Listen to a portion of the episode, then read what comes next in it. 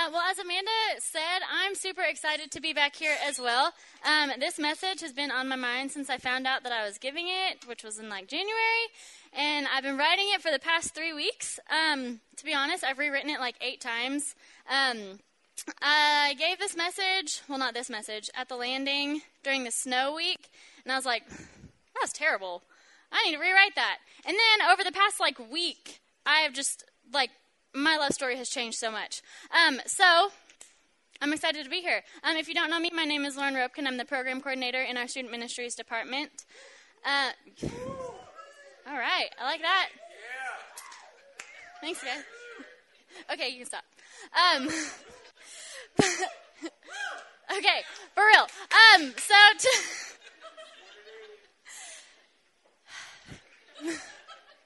Tonight we wrapping up our sex and dating series called Love Story, and I'm super excited to be here. Um, since there has been a little break, I want to recap. Uh, the first week, Johnny spoke, and then Amanda and Jackson. Um, and they all stemmed from totally different places, totally different stories. Uh, they talked about what we can do to be a gift for someone else in the future. Um, they talked about what we can do in our reality right now to prepare ourselves for sex and dating and marriage. Um, and then they talked about how whatever has happened in our past, our sins are forgiven and they are wiped clean because of Jesus Christ.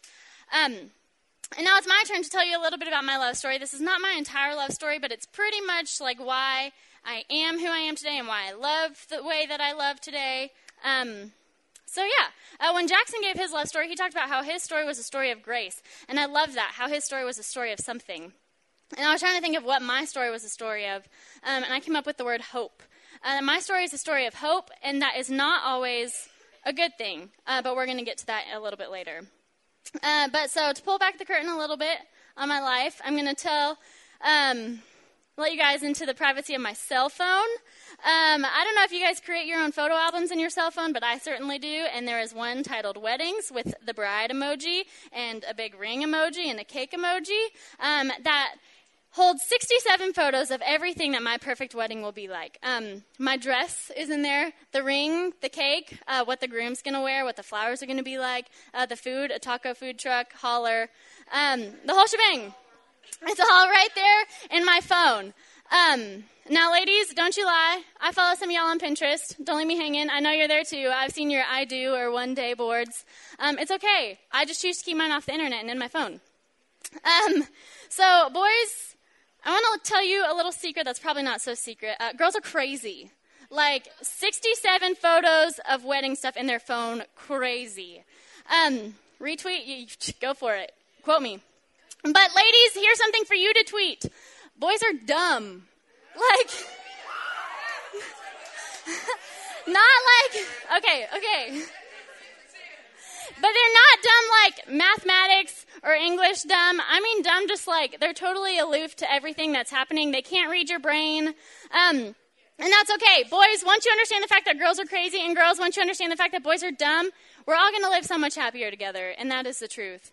Um, so I'll be honest, I have not always been the 67 photos of wedding things in my phone.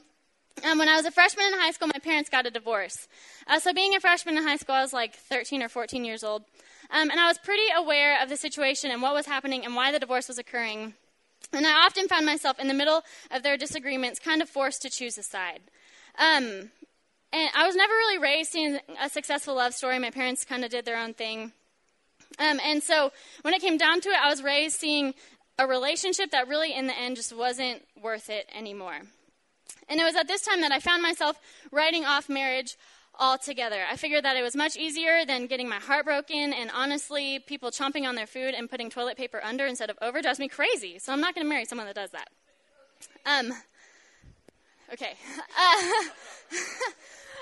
um, so marriage was not this beautiful idea in my mind of two people coming together to glorify God. Um, when I was a freshman, I legitimately thought that like marriage, like two people get together, reproduce, make some pretty babies, I guess. Um, and then when you got bored or things got difficult, it was like, all right, well, we can get a divorce now and like find someone else. And that just did not seem any sort of magical or beautiful to me. Uh, so I had my plan. Now, when I was a freshman, um, I was going to be really successful. I was always going to work in a job that I had to carry a briefcase and wear high heels.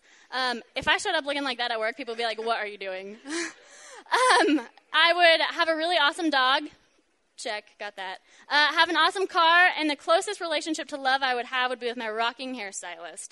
Uh, that was my love story that I wanted my freshman year of high school, and I was pretty pumped about it. Uh, and this mentality made it pretty easy for me to become blind to people's true characteristics. Um, so when I dated, since I wasn't really looking for forever, I didn't really like pay attention or care or even see um, some of the flaws. And so in high school, I dated one boy pretty much the entire time. Now, some of you guys, you have really great relationships that are helping you grow into who you're supposed to be and closer to God, and that is beautiful. This relationship did not do that for me, so my first mistake in dating was dating the same person the whole time.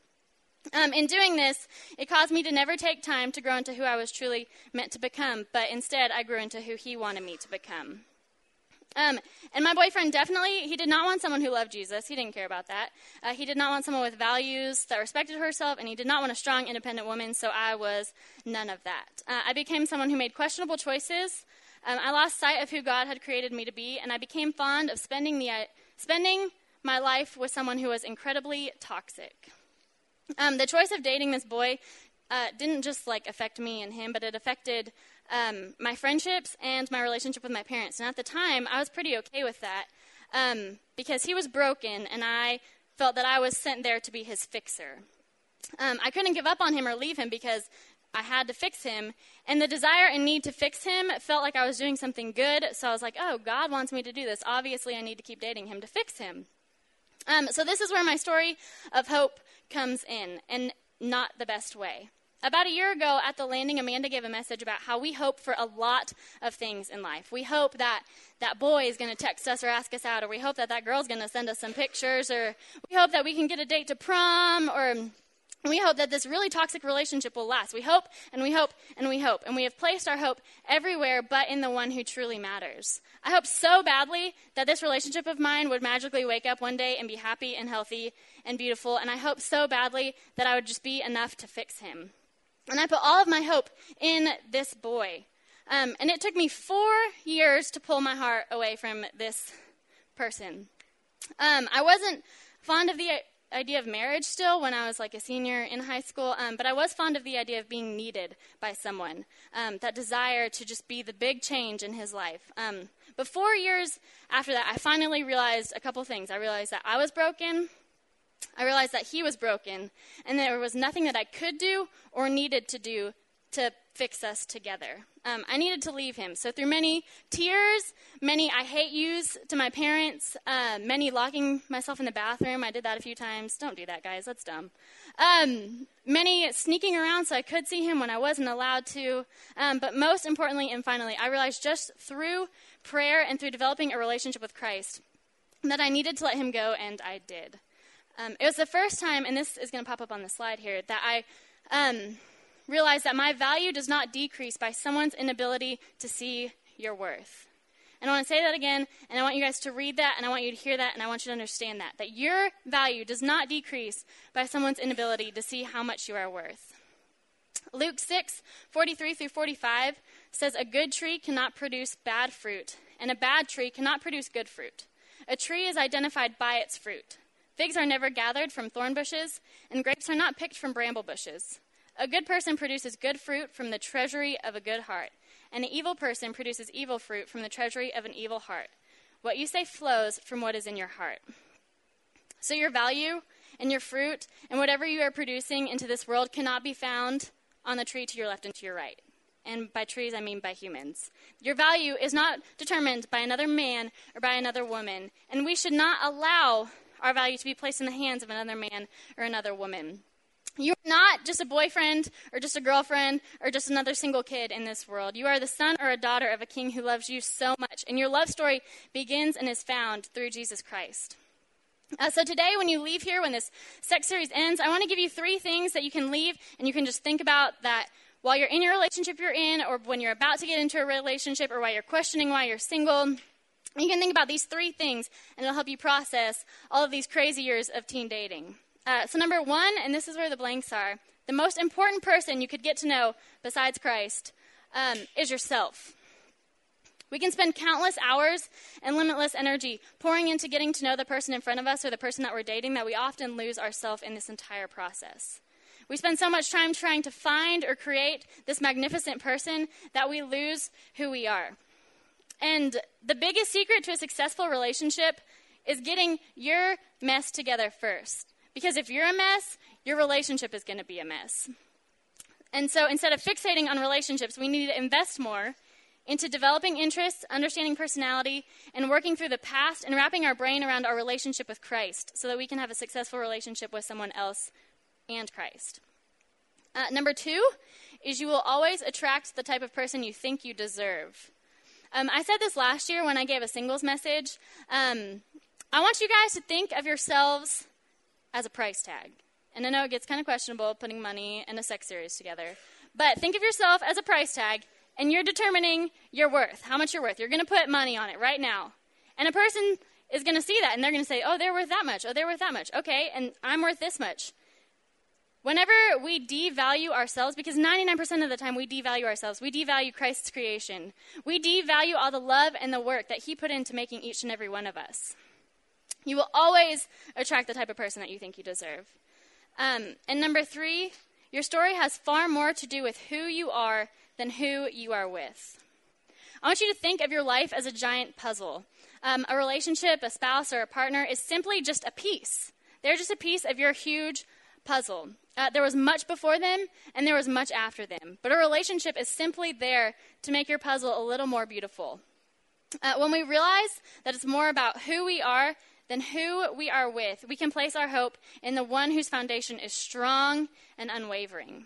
And when we place our hope in Christ, we realize that our love story is all about who we are and our love with Him and what we want. And when we realize who we are, we can realize what we actually want and we can continue out living this love story that God actually wants us to have. Like He wants us to be in relationships with each other and He wants us to love one another. So why not make that something positive? Um, whenever I give a message up here, it's my goal of mine to not use like scripture that we hear every day uh, because for personally, I want to challenge myself in learning new scripture, but I also want to introduce you guys to new scripture. Um, but I stumbled upon this the other day on Pinterest, and I just loved the way that it was worded. Um, it's Jeremiah 29:11, and it says, "For I know the thoughts that I think towards you," says the Lord, "thoughts of peace and not evil, to give you a future and a hope." The Lord is handing you a future and a hope, and a beautiful puzzle with beautiful puzzle pieces, and He simply wants us to take it.